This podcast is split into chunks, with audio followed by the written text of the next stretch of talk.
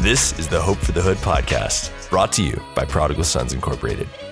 I'm Brian, and here with me today is Danny, How's it going, people? Anthony, Hi. and Jeremy. Hey, what's up? We uh, we're thrilled that you've joined us, and today we're going to be talking about. Well, really, we're going to be getting to know the stories of Anthony and Jeremy. Um, these guys are good friends of ours from church. Uh, also, one of them is the brother of someone else here, right? Hmm. I I wonder if they're gonna be able to see that on on this Hmm. podcast. That's Probably why not, we need to start the video podcast. But yes, Jeremy is my brother. So In actually, Christ. everybody everybody's my brother in Christ. Yes, but Jeremy is my. Brother. I was actual about to say. brother. I was like, hey, Yeah. what happened? Yeah. theological here. we are Yeah. blood bro- or me and Jeremy are blood brothers, but we're all brothers in Christ. So um, we're not just here to to chit chat. Um, really, we wanted to invite Jeremy and Anthony here because uh, just in how God has kind of designed their lives, they have a unique perspective as people who have a unique proximity to gangs in their life. Um, while neither of them personally were involved in a gang, uh, we've invited them here to just kind of talk about their story from the angle of growing up around um, gang culture. And so we hope that this podcast uh, episode can be really helpful for you as you think about um, that the reality of proximity and uh, really just what God wants to do in all of us. Um, Yeah. So yeah. Um, just to kind of get it going here and get the conversation on the get it rolling. get it rolling. Um, just kind of maybe let people know who you are, a little bit about yourself, uh, maybe where you grew up, uh, what you currently do, and where you're at. Uh, I'm Jeremy. Uh, I grew up in Los Angeles, uh, specifically in the Westchester area, but also spent a lot of time in the Venice and Santa Monica area. Uh, that's where my grandma lived, and that's where my church was. Um, and uh, yeah, so I moved to the East Coast for several years as an adult, but I've been back in Los Angeles for about eight years, and uh, I have a lovely wife and a foster daughter, and I also work at the church um, at Cornerstone West LA. I am the director of family ministries, sorry, director of kids ministries, and um, yeah, and so I'm happy to join you guys today and just chat it up with you guys. Yeah, sweet. And I'm Anthony Solana. Um, actually grew up in the opposite side of town in East LA. And for those of you that know Los Angeles, well, it's interesting. Uh, East LA has been kind of redefined uh, in the past couple decades. But Mhm. uh, back in the 90s, East LA was considered basically anything east of the river, Yeah. of the LA River. And in particular, Bo- there's Boyle Heights and unincorporated East LA. So I grew up in unincorporated East LA. Uh, at a time, and we'll dis- we'll discuss it, where it really was the hotbed of activity um, out there. Uh, but as I'll discuss, I've been incredibly blessed and uh, did not get involved at all. But uh, after that, have primarily lived in Los Angeles the entire time, except for the time when I went to college up in the Bay Area, and uh, uh, married with two young boys, and have a very charmed life, relatively speaking. Sweet. Thanks. Yeah, thanks for sharing that. Yeah. I, so you started to share a little bit about LA um, back, back in what, like the 80s and 90s. And both of you guys were, were here during that time. And I mean, I've kind of heard stories of like, oh, LA was crazy. Um, but you guys were here. So maybe I'd love to hear maybe Anthony from you first. Just what was it like um, broadly in the city and particularly with the gang? Yeah. Yeah, I mean, all of that. if you look at Los Angeles and its founding, um, and in particular, fast forward to that time, uh, you've always had some type of gang activity in Los Angeles. Um, I mean, literally, the, one of the oldest gangs was founded whenever they had a founding date back in like the 30s. Hmm. Um, and you, you know, as as you may know, there's, you know, things that have caught national news like the Zoot Suit riots, Yeah. which you know, there's a lot of debate as to who actually initiated that riot and all that Yeah. but in particular, there was this, frankly, quite unfortunate set of circumstances where you have segregation that concentrates poverty and people into a certain area, coupled with a significant recession in the early 90s, massive unemployment, lack of social services, disinvestment in mental health. The schools are, in essence, gladiator academies by that point. Hmm. And what had already existed at that time just completely exploded. Um, I pre- my formative years were the early '90s, um, uh, you know, late '80s, early '90s, and it was incredibly violent. Um, I know there's been a lot of news lately about how it's gone up precipitously, Yeah. but it, I think it still pales in comparison to how bad Yeah. it was at that point. I mean, it was it was dangerous. Uh, You needed to be very careful, even where you went, because uh, you know we'll get into it. A big fear for me uh, was to be misidentified, and that in fact did occur. Mhm. Um, and probably one of the most dangerous episodes I had in my life was when I got misidentified, my, my friends and I Wow. uh, when we were in high school. Um, and uh, so, yeah, I would say a lot of fear um, and incredibly dangerous. Um, now, you know, being older and being in my 40s, um, looking back, I attribute a lot of what occurred to socioeconomic factors. And obviously, we all make decisions and we have to face the consequences. Yeah. But I have a lot of compassion for uh, people that got caught up in that lifestyle. Mm. Um, I don't I don't want to say it wasn't their fault, but it was like the recipe was there Yeah. for them to guess what them if they didn't have protective factors or frankly in my life, God blessing me with my father Mhm. who took care of me. Wasn't perfect, Yeah. but I was his buddy. And um, and I, I attribute a lot to that and obviously God's protection. Mhm. Um, to frankly keeping me out of that because I was in the middle of it. Mhm. Wow. Yeah. I want to I want to revisit the recipe later. Yeah. What you're talking about that. Yeah. Um, Jeremy, what what about you for just growing up in LA? What was kind of the the vibe Anthony talked about? you know, Yeah, I- fear, danger.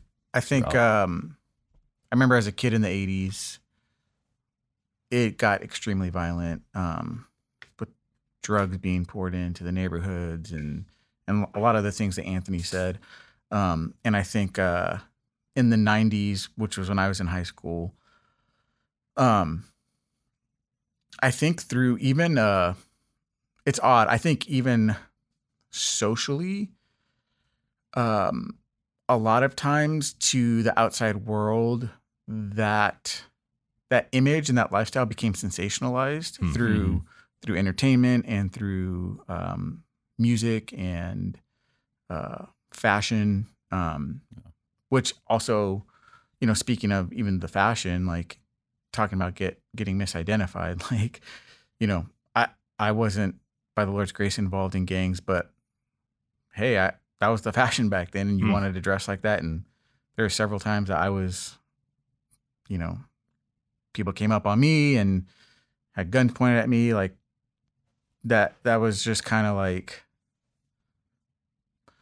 it's the risk that is run but as a teenager you're not really thinking about like that you just want to be cool and Mhm. but um yeah i think uh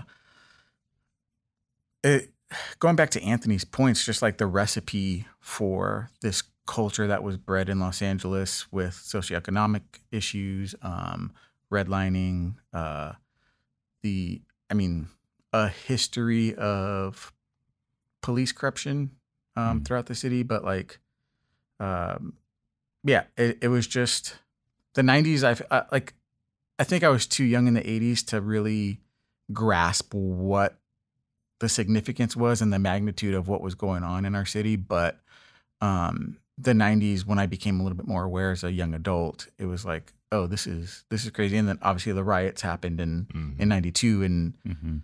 it for all the wrong reasons put LA on the map again in the public spotlight. And um and I just remember watching that like not knowing you know I wasn't alive for the Watts riot. So I was like what is going on? Like Mm. this is kind of cool.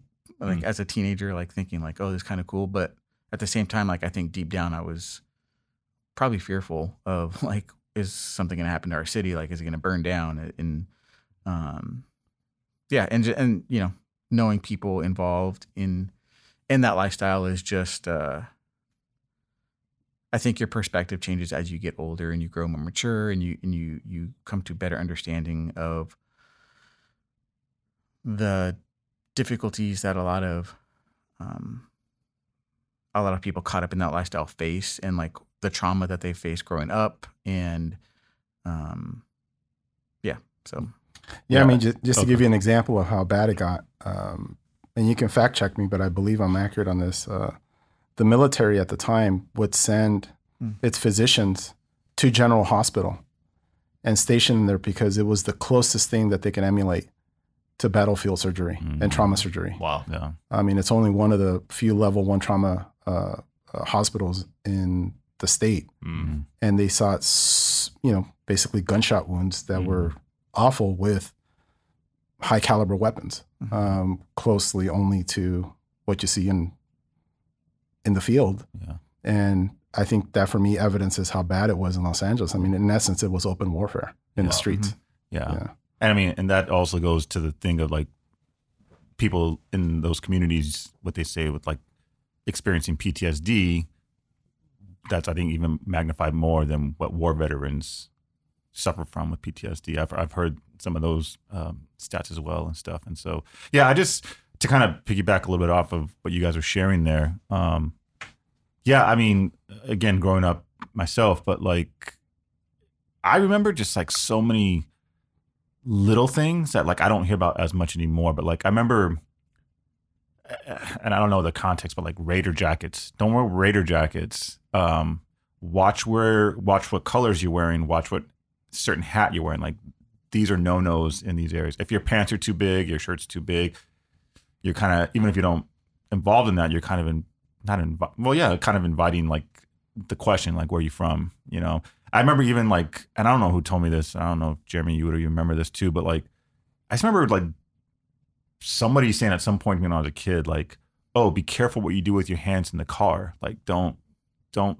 do too many things with your fingers because it might get mistaken for um a gang sign and if cars are driving by like it's just it was so i guess maybe that wasn't literally happening every single time but i think the reality of how violent and how crazy it was kind of just like that was like almost like a ripple effect of of that time frame and just all those like don't wear this don't wear that don't go here don't go there. Um yeah and i just i remember that really being said to me at various times in various ways by a variety of people so Yeah, and the context of that is the gangs are very territorial. hmm um, and almost like the military, wear insignia and kind of their own version of uniforms. And what didn't help any was that movie Colors that came out during that time. And those of you that may know, um, so when you got hit up and where you're from, Yeah. it wasn't like, oh, what neighborhood are you from? yeah. No, it was, are you in? And where Yeah. you from? Are you my enemy? yeah And even if you weren't in, your life was in danger. Yeah. I mean, that's the last question you wanted to get Yeah. out in the street. yeah Um, my story, frankly, to your point about law enforcement, and, and let me get this straight. I, I have a lot, I actually work very closely with law enforcement in my current position, so I don't want to cast a broad brush, but over police neighborhoods, overreaction, whatever you want to call it. The only time I got a gun pointed to my head was by LA County sheriffs when we were in Hell Week in football. hmm Unfortunately, being kids, uh, part of the initiation was to shave your head. Bad mistake. Wow. Bad mistake. We went to go get lunch, and my friend owned a Chevy Malibu, quote, you know, kind of gang affiliated car, or at least, uh, you know, kind of looked like a lowrider, but it wasn't. And we got pulled over, and literally the uh, sheriff, um, you know, to be a little bit compassionate to him, probably thought legitimately that we were gang members, you know, but my we were actually wearing our football gear. But anyways, that's another.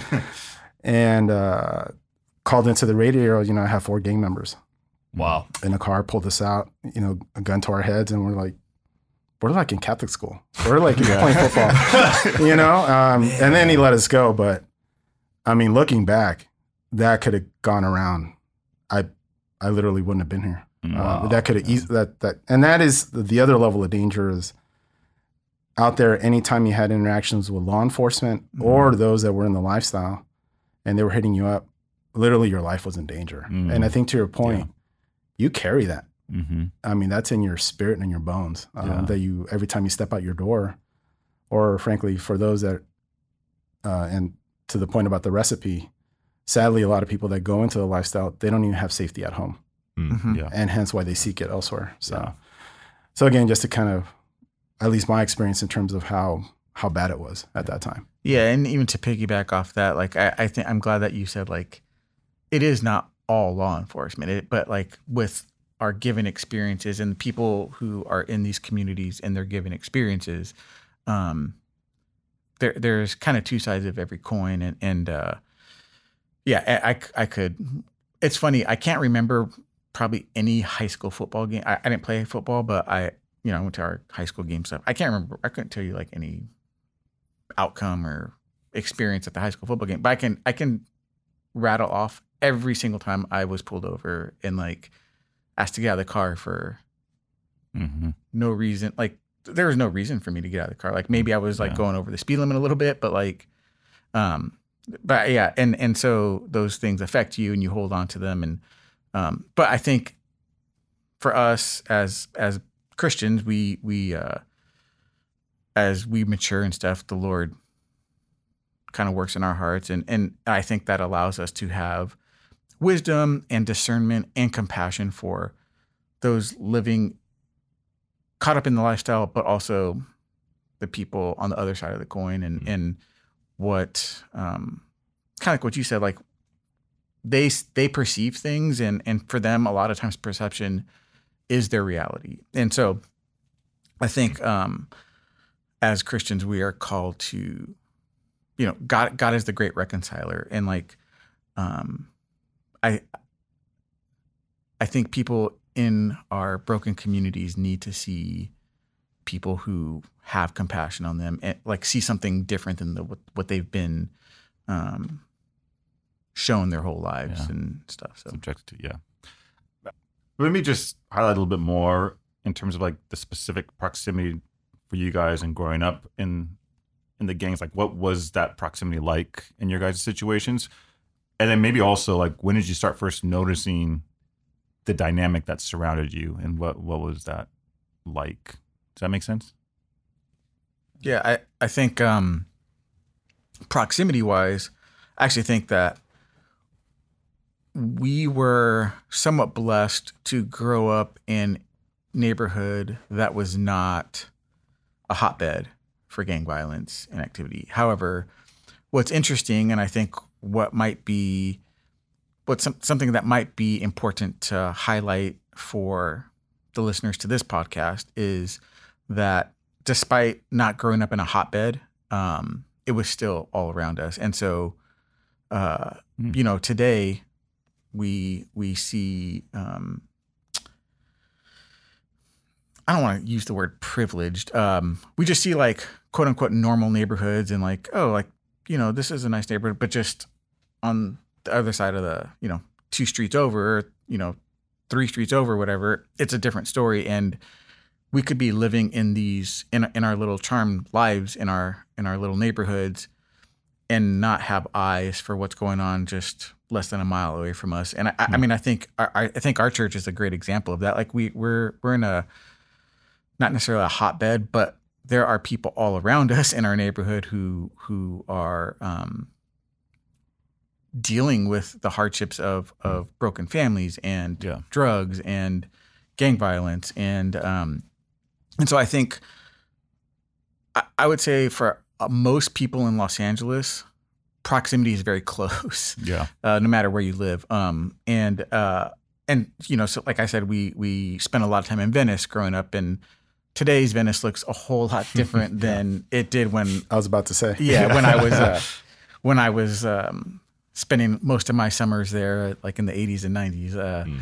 It is. Um, yeah, it's completely different. But back then, like, you know, me and my brother and my cousins, we go play football on the street. And then, like, I remember one night we were playing football on the street and all of a sudden, like, a block over here, pop, pop, pop. And we're like, oh, better go inside. And, like, we used to joke, like, oh, let's, we couldn't figure out what to do. So let's go to the park and see who play, like, who gets shot first. Like, Oh no. it was just such a, it was such a, that was just a normal thing wow. yeah and uh and um but there were parts of Venice that were nice and like you know Venice is known for like its boardwalk and the beach and like Mhm. tourists go there and like oh you know this is like restaurants and and you know whatever and um but there was a whole there was a whole nother side of Venice that a lot Yeah. of people ignored that a lot of people um kind of swept under the rug that uh but it was highly prominent and um Hmm.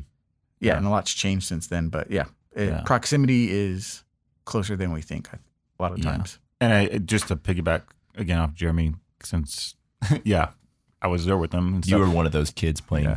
But like that, that- and I don't think we were like we were kids, but like we weren't saying things like that to like.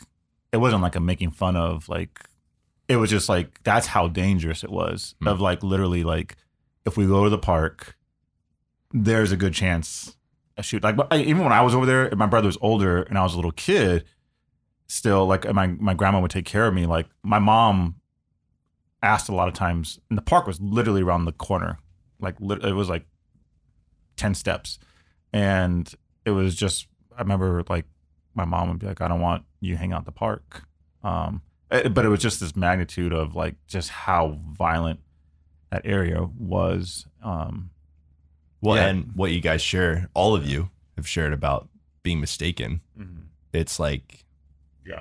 That makes a lot of sense. yeah, Your your involved parent would Well, be and that and that and that's how that if not. that's how abundant it was back then in the sense that we were children and we were so desensitized Mm. to it because it was so prevalent that it it wasn't a thing to like joke around about because it's like oh like this is life and, and not Mhm. necessarily for us every day 24/7 but this is life in Los Angeles and like this is life in certain areas and so yeah, Yeah. Anthony, how about uh, like the dynamic you grew up around, and like what was that like? And how yeah, you again, you know, it? super blessed, and in retrospect, you know how God protected me. You know, uh, although not lavish by any extent, I would describe our my family as probably very low middle class. Hmm. My dad was always an independent business owner, but nothing too extravagant. Um, but always so provided enough for us to have our own home uh, with a little rental property in the back. So I wasn't in the projects, but I was definitely in East LA, and it was all around us. Um, Literally, one of the people that we rented to was what they call a, a veterano, a veteran. Mm-hmm. People that were in the lifestyle, but kind of, frankly, I don't know. I can't remember what the statistic is, but you know, once you kind of into your 40s and 50s, you've kind of graduated. You know, Yeah. uh, because the you know, uh, If you survived, if you survive Yeah, if you past survive. past your even teens. yeah, Uh, but you know, they had family that would come visit them. So literally, it was in our property that we Mhm. would see it, um, and everywhere around us. Uh, kind of to your point, Jeremy, about how prevalent it was. I don't remember going to parks. Like we didn't go to parks. Mm. Um, it was school, and again, uh, I was blessed. I didn't go to public school. Hmm. And looking back, I think my dad made a very intentional choice. For those of you that haven't met me, I'm a big guy. I stand out no matter where I go. Um, and again, that really, I can't, I can't believe I, uh, we shaved our heads. You know, I, Yeah. I literally look like I just got let, you know, let out of Pelican Bay or something. I mean, Yeah. you know, Yeah, it's yeah. just, uh, my goodness, Yeah. what, what was I thinking? I wasn't. But um, Hmm. for me, super blessed, and I was able to go to parochial schools. Um, and although it was there, it wasn't as prevalent mm-hmm. as opposed to um, public schools, especially if I would have gone to like Roosevelt or Garfield. And again, not to, you know, there's actually wonderful movies about yeah, amazing Mhm. stories that come out of there. But frankly, those are the exceptions, not the rules. yeah. Um, I think, but for certain key decisions that my dad made and obviously God's intervention, um, I was literally in the middle of it. Yeah. Yeah. And I know, like Jeremy mentioned, where we grew up, like it wasn't it wasn't a hotbed for gangs. There was like some small little gangs. Like we had a gang members that lived up the street from us, and we would drive home when we were teenagers, and they would like throw their signs at us because they didn't know who we were. And there was a little neighborhood like on the other side of the main boulevard from us, but um, they weren't. It wasn't like a hotbed. And Venice was, but I mean, it was mainly two different neighborhoods in that area, and then the other gangs around here were like in other like communities or cities. But where you were at, Anthony, it changed. You were like in one of those areas of LA where it changed like block to block kind of deal, right? Absolutely. Like each intersection was the meeting grounds of. So, you know, the, there's these beautiful hidden areas of Los Angeles, Mhm. um, and one of them is City Terrace. Has yeah, up in the hills. some of the most. Stu- it's funny now that sometimes just out of curiosity, I'll peek at the property values, and I'm like, I can't believe these homes are being Mm-hmm. Yeah. sold for this amount. Because back in the day, you did not go up there Hmm. unless you belonged. Hmm. You know, it was that bad. I mean, you do not go into the projects unless you belong, Mm-hmm. uh, because when you get hit up, it, your life is in danger. So Yeah. again, it's uh, looking back is just that heightened sensitivity, heightened Yeah. awareness of where you're at because you really needed to be super, super careful. Yeah. Uh, yeah, I mean, literally would change block by block. Yeah. Yeah. you referenced earlier the the kind of broken home dynamic Yeah. that you saw contributing to people joining and Yeah. and also that obviously had you not joining in those factors. What what are some things that you guys kind of noticed about maybe it's those you knew personally or just you knew of that that really pushed them towards that or drew them into that? I, I I mean I know I know of people who I would say the contributing factors for some of the people that I knew were um, lack of lack of parental oversight, vision, um, kind of just I mean as as kids slash teenagers like taking care of themselves essentially, um, and uh, you know uh, I think we we hear that and we think, oh, like they, you know, they're having to feed themselves. And I, I'm talking about like even something as small as like making sure that they're going to class and Hmm. and not like, uh, you, you know, like there's just things that a lot of us think are normal, but aren't normal in like in in other situations. And so, um, yeah, I think lack of parental supervision and oversight, and and not even just supervision and oversight, but lack of parental um, concern uh, for for the day to day, I think was a big factor. I think, um, yeah, I, I said it earlier, but I really do think, especially when we started getting into the '90s, um, it was sensationalized quite a bit, um, and there was a draw to to that lifestyle in the sense that it, it gave you it made you feel uh, powerful. It made you feel that um, you were going to gain respect um, by being a part of a group um, that uh, kind of had similar aspirations. Uh, it gave you um, protection um, and again all of these things factor into um, what was going on in their lives like as individuals. Um, so yeah I, I don't know. That those are just some of the things off the top of my head that that come to mind. Yeah, No, I would completely agree. I mean, I was actually thinking of my friends, and none of them were in the lifestyle or in that in gangs, but we were in the same neighborhoods Mhm. in different areas of East LA. And I was thinking right now, what was the common thread amongst our lives? And it was strong parental figures Mm.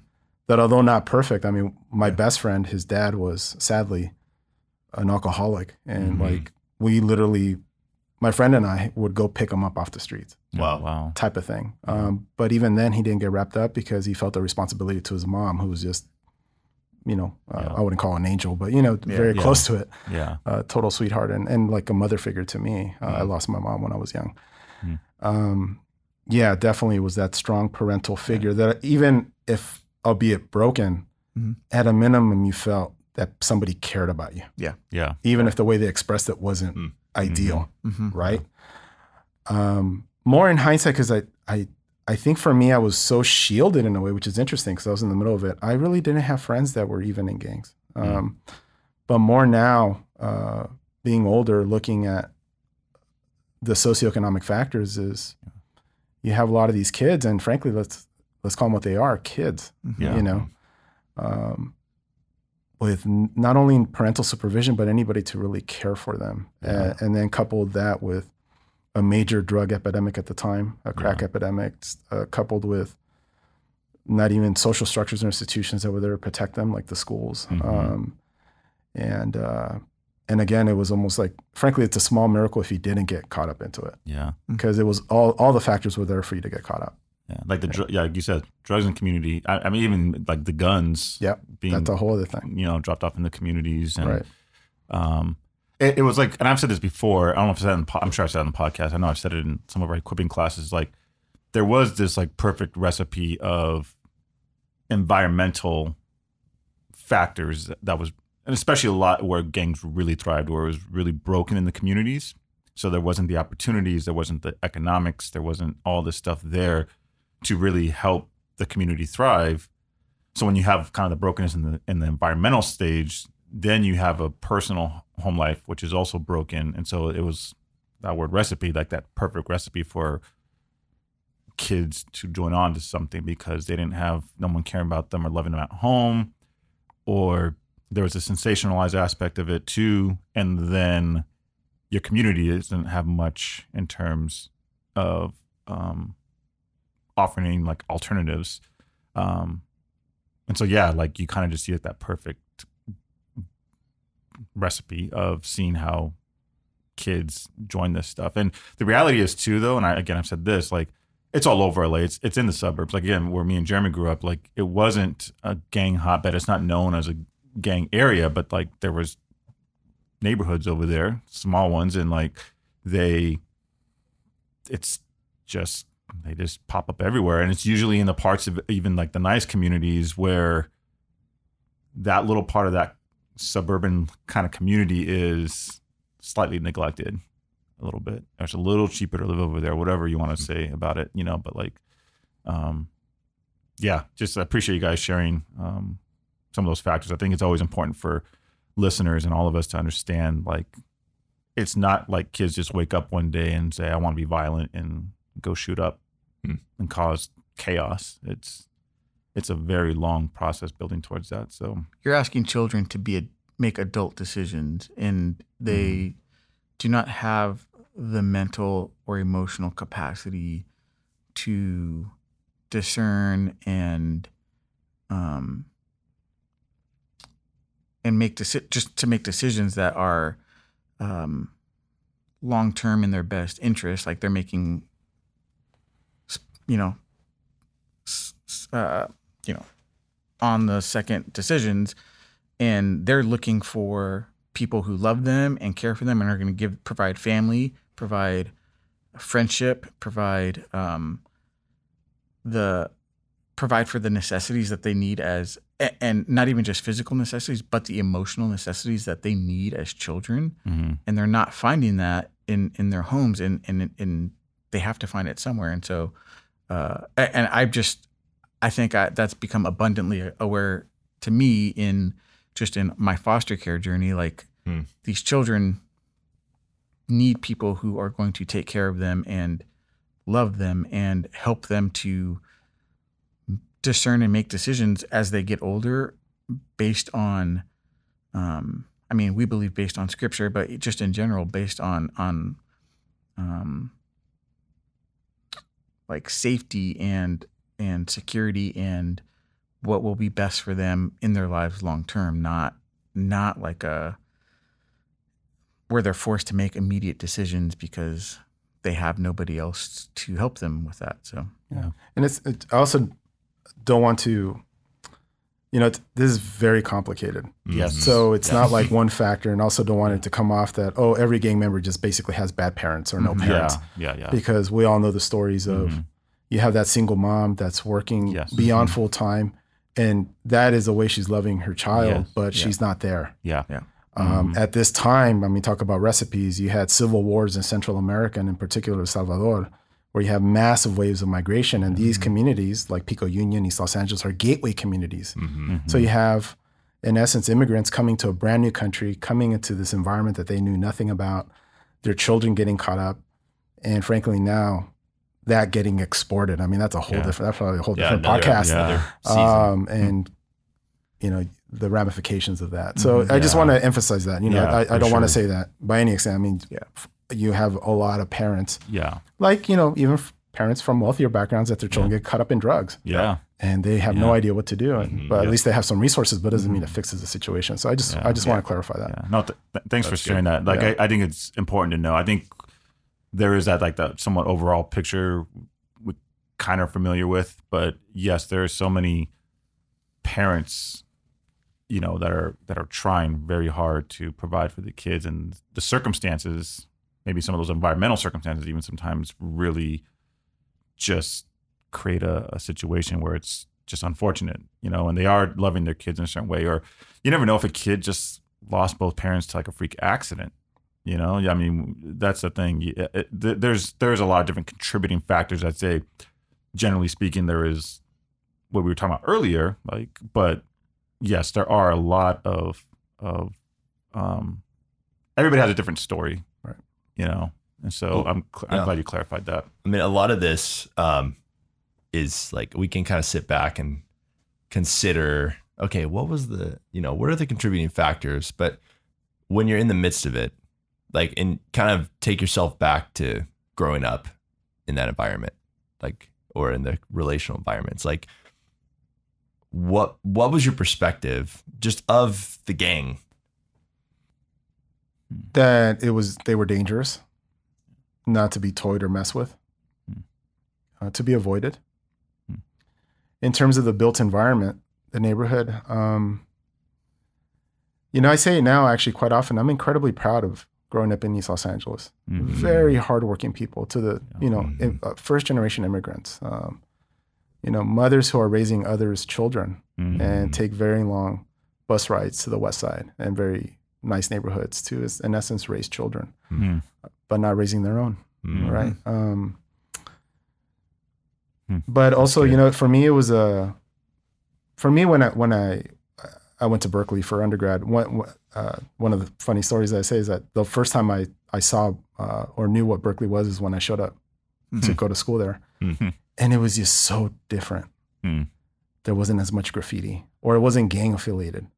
Hmm. Uh, things actually worked. Yeah. You know, Yeah. um, I remember you know going to somebody's house and it's like everything actually works in this house. You know what I mean? yeah. um, but with a sense of, yeah, this place is poor Mhm. and we're less than. Mm. Um, so even somebody that wasn't in the lifestyle, you definitely uh, felt, um, in a way, kind of abandoned. Mm. That you really weren't part of uh, the city or society. I remember East Los Angeles is in very close proximity to downtown, and you know, again, some beautiful views of downtown from all over different parts of, East Los Angeles. Mhm. And I, I would remember as a kid, I would look at these beautiful gleaming buildings. It was almost like looking at the stars. And I said, you know, who? I wonder who works there or what goes on in there. Mm. And lo and behold, again through God's blessings, I was literally in those buildings when I, after I graduated from school and graduated from law school. I'm working at a fancy law firm, then like the 30th floor, one of those buildings. and I That's literally had, I mean, literally oversaw East LA from my office. Mm. I mean, talk about. So I don't know if that fully answers your question, but for me, in terms of the gangs, it was danger. Mm. Don't even come close. No, I appreciate I appreciate Yeah. you sharing that. I think that picture of you showing up at Berkeley and being like, It's a different planet. yeah, And Berkeley being Berkeley, I mean, it's Right, right, unique, right. but but it just being Yeah. almost, almost feeling like, yeah, I mean, it has its issues, but I think for the first time in my life, I felt safe. yeah. Mm.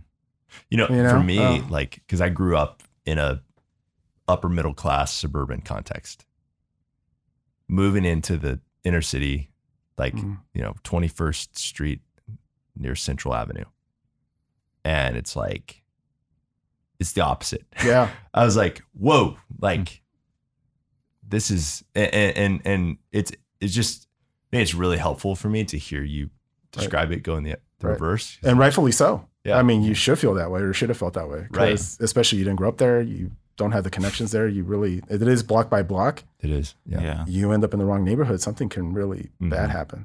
Jeremy, what what was your kind of perspective Well, of I, gangs kind of I mean, yeah, to Anthony's point, I think deep down on you is like I- there's fear. Like I, I just didn't, you know, I didn't want to get. I mean, I didn't want to get shot at 15 years old. like, Mhm. Yeah. you know, uh, uh, but um, I think even well, so I, I moved away for about I don't know eight years or something like that, and um, and I remember when I come back to visit, I would always like yearn to be back because this was my home, and I would, you know, sometimes I go visit my friends out, you know, that where I had to like take the freeway, and uh, I'd be remember driving like on, you know, the 105 or the 91 or whatever, and visiting here, I would have these thoughts of like, man, there's so many people in this city that need the Lord, and like I was living in Virginia at the time, kind of like a the Bible Belt, and just a completely different world, and learning about ministry, and I yet ministry was a very learning about ministry in Virginia was a very separate thing. Like ministry didn't touch down to where I knew. Hmm. Like ministry didn't touch down to like the people that were teaching me, the people that I interacted with in Virginia had no idea Hmm.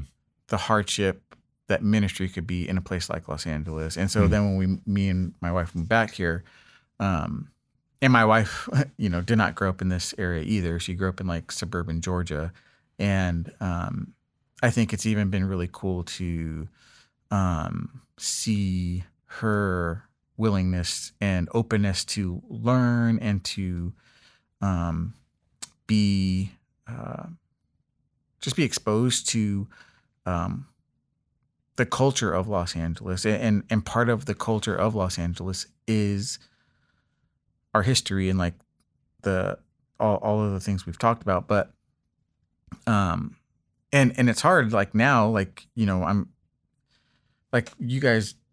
Brian, you were talking about how like you guys moved to downtown, and like a lot of people from our church have moved to these areas, and from somebody who grew up in like the 80s and 90s in Los Angeles, I'm like, it's still hard for me to have that disconnect of like, wait, why are you guys moving there? Exactly. Like, that's, like, that- exactly. I have the same reactions. Yeah. Like, are you kidding me? yeah, it's like, like I, I, I, that's not, that was not a destination And for whatever reason, uh, no matter like how affordable it was or anything like that just wasn't like people are, are, are people are striving to get out of there. You know what I mean? And, and like, exactly. and um and so yeah it's just it's it's weird Hmm. being back after being gone for eight years and then yeah, i've been back for eight years now but um a lot of cha- a lot changed i feel like from the time i left to the time i came back and uh um yeah it's just it's uh i think one thing that has not changed for me i think maybe i've grown in this capacity a little bit is just understanding and kind of like what you guys talk about all the time like the the the idea of um, all of us being image bearers of God and like um, and so I think having a different perspective now than I did when I was a youth like there, Hmm. there's less fear. I mean, I'm in my 40s now, so um, although I still look, people tell me I still look like I'm in my 20s, so maybe I, I probably would need to be careful. You have a baby but yeah. face, But, with a uh, beard. but like it there's there's a less you know i'm i'm not like cruising the streets with my friends and like trying to like be cool and like and then happen to come upon like some like that that's what that's one of the times that happened to me like i Hmm. i was in a car with my buddies and uh when we were in high school and we were at a red light and sorry kristen but there's two girls like talking to us and from, from, the, from the car. Nobody will listen to this. From the car next to us at the red light, and uh, and so me and my friends thought we were like, you know, like the man, like talking to the girls next to us, and all of a sudden, the back window, which was tinted black, rolls down, and there's a guy pointing a gun at us, telling us like we better keep rolling. I'm like, all right, all right, like, and I wasn't about to argue, and and and so like I don't have that fear anymore of like, oh, this could happen, but I think the Lord has grown my understanding of um, all of the different dynamics that that um, are part of um, gang culture, that are are part of um, even beyond gang culture, like um, just so sociologically in our city, like the the differences and and the history and um, but having that compassion while still um, yeah just just having compassion and and and trying to understand even more like because i you know we'll never all get to that perfect understanding. We're always learning and always growing so. Yeah, that I mean, you you bring up the image of God, and just I, I think what's what we haven't had the capacity on this podcast to episode to share is like you guys have both gone through incredible transformation just over the years with Christ intervening in your lives, um, and, and the gospel is has and is transforming you. And as you, as that that being said, like how has that re um, colored or re, you know Mhm. redone uh, your perspective, whether it's just of the neighborhood you grew up in, the the gang context. I mean, you you, you alluded to it a little bit, Jeremy, and that's kind of where the question comes from too. But yeah, Anthony, what do you have you seen? Yeah, in that work? retrospect, and actually, I, I was pondering your your last question about you know what was my perception at the time of the gangs, and yeah, I had to be fully honest and transparent. I was ashamed. Mm. Mm. that I was associated with a neighborhood that was perceived as dangerous. Mm. Um, in terms of misidentification, not only in a dangerous context, but at Berkeley, Mm. and you know, and I don't. He knew what he knew because of the movies like Colors, Mhm. right?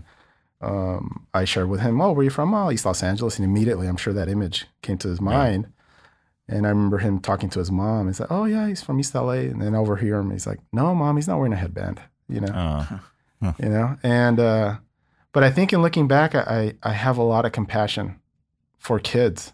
Yeah. And I didn't perceive them because you know when you're a kid, uh, I didn't see them as kids, right? Mm. But kids who are suffering, mm, but the manifestation of that suffering sadly hurts other people too, in Mhm. addition to themselves. Um, Mm. And I think the Lord has really softened my heart in Mm. that sense. And um, you know, I'm, I'm relatively new, frankly, to this church. I got baptized literally almost a year ago. Oh no, a little after, over a year ago here down, downstairs. Praise the Lord.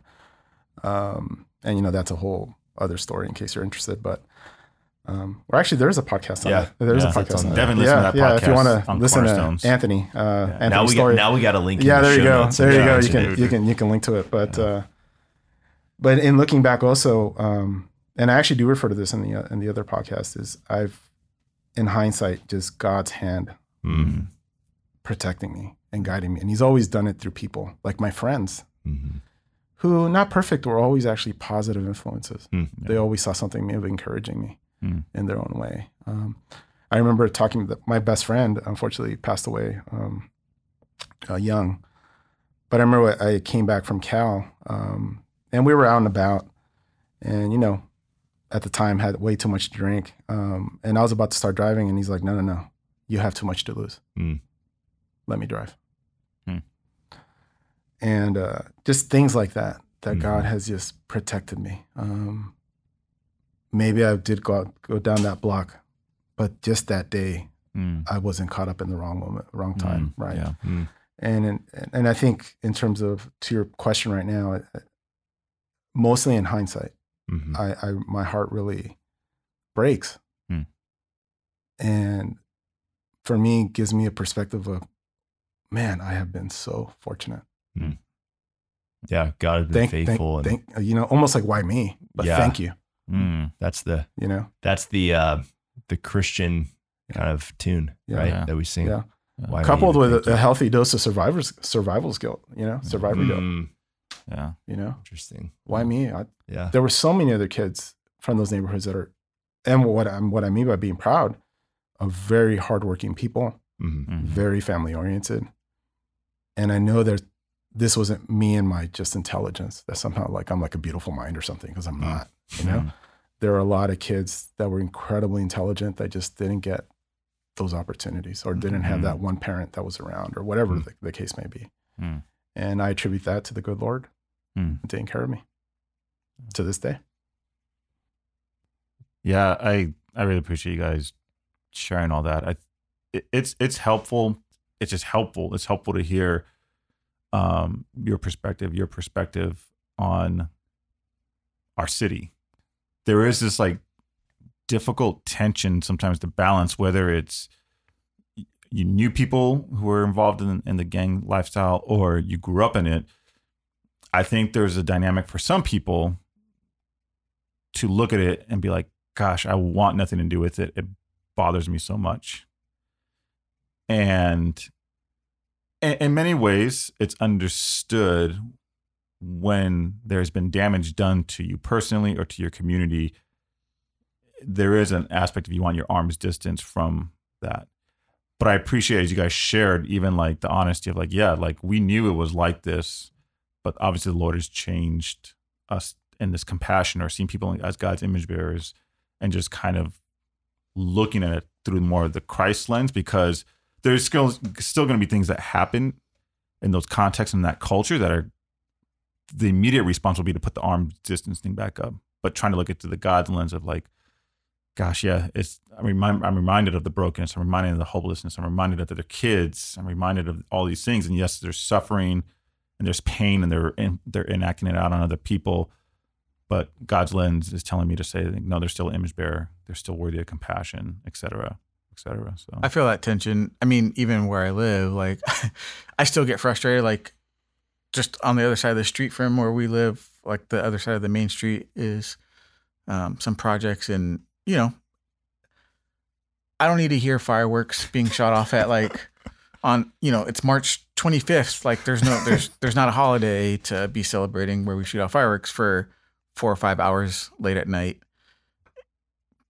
And it's because I'm like I have I have a baby sleeping. Like I don't I you know there and I get frustrated and stuff. But to your point, Daniel, like or sorry, Danny. I we grew up calling him Daniel. Everyone else calls him Danny. So Don't listen to that part, listeners. uh, but It's only us. um, but uh, I- but I think about Jesus uh, going into Jerusalem and overseeing Jerusalem and weeping for the city of Jerusalem and weeping for the people of his his people who did not. He wept because they did not recognize who he was, like their savior who had come to to rescue them. And um, you know, I, I think I think about how that applies to us. Um, you know, whatever city you live in, those are your people. And I think I have to check myself a lot of times, not getting frustrated with stuff like that, where I need to like look over my people and weep for them and like Mhm. have that that compassion that the Lord has for for me. Like I'm no better in the Lord's eyes than than the next person, including the people who are setting off fireworks like at Yeah. you know eleven at night. And um, to have to be reminded that Jesus wept over the city and how we as believers should be emulating Christ in weeping over our city and hmm and loving them. So yeah, Thanks for sharing that. There's been some people on here who have shared like their, oh, you can find me here, but I don't know if you guys really even care about sharing any of that. Like, show my handles. yeah, like, I'm really not social Yeah. media. okay. I, I have I a link. I have a wanted to be sure. LinkedIn. Uh, if you're interested. yeah, Yeah, yeah. Anthony Solana Yeah. Jr. But There you uh, go. Yeah, I have Do you have a LinkedIn, Jeremy? I do. You do? I yes. all the all the kids from the kids ministry are like uh, following you on LinkedIn, Yeah, I'm sure. Yeah. Yeah. trying to help you help them help you help them get jobs. yeah. It's it's Yep. a it's a running joke in my in my house. My like my wife will say, "Oh, this has happened." I'm like, how do you know that? It's just like Facebook. I'm like, oh, that's right. That's right. So she's my Yeah. she's my vehicle Cool. Facebook. We'll, we'll, Okay. we'll put your a way that people can kind of get in touch with you guys Yeah. if they Yeah. want to So- in the notes as well. But Yeah. thanks for listening, everybody. Uh, we hope this has been a blessing to you as much as it has been for us, and we'll catch you next time. This has been an episode of the Hope for the Hood podcast by Prodigal Sons Incorporated. Thank you for listening. A special thanks to Cornerstone West Los Angeles, where we host this podcast, Adam Bond for editing, and of course, those who regularly give to support the ministry of Prodigal Sons. Thanks for liking and subscribing. We'll catch you next time, right here on the Hope for the Hood podcast.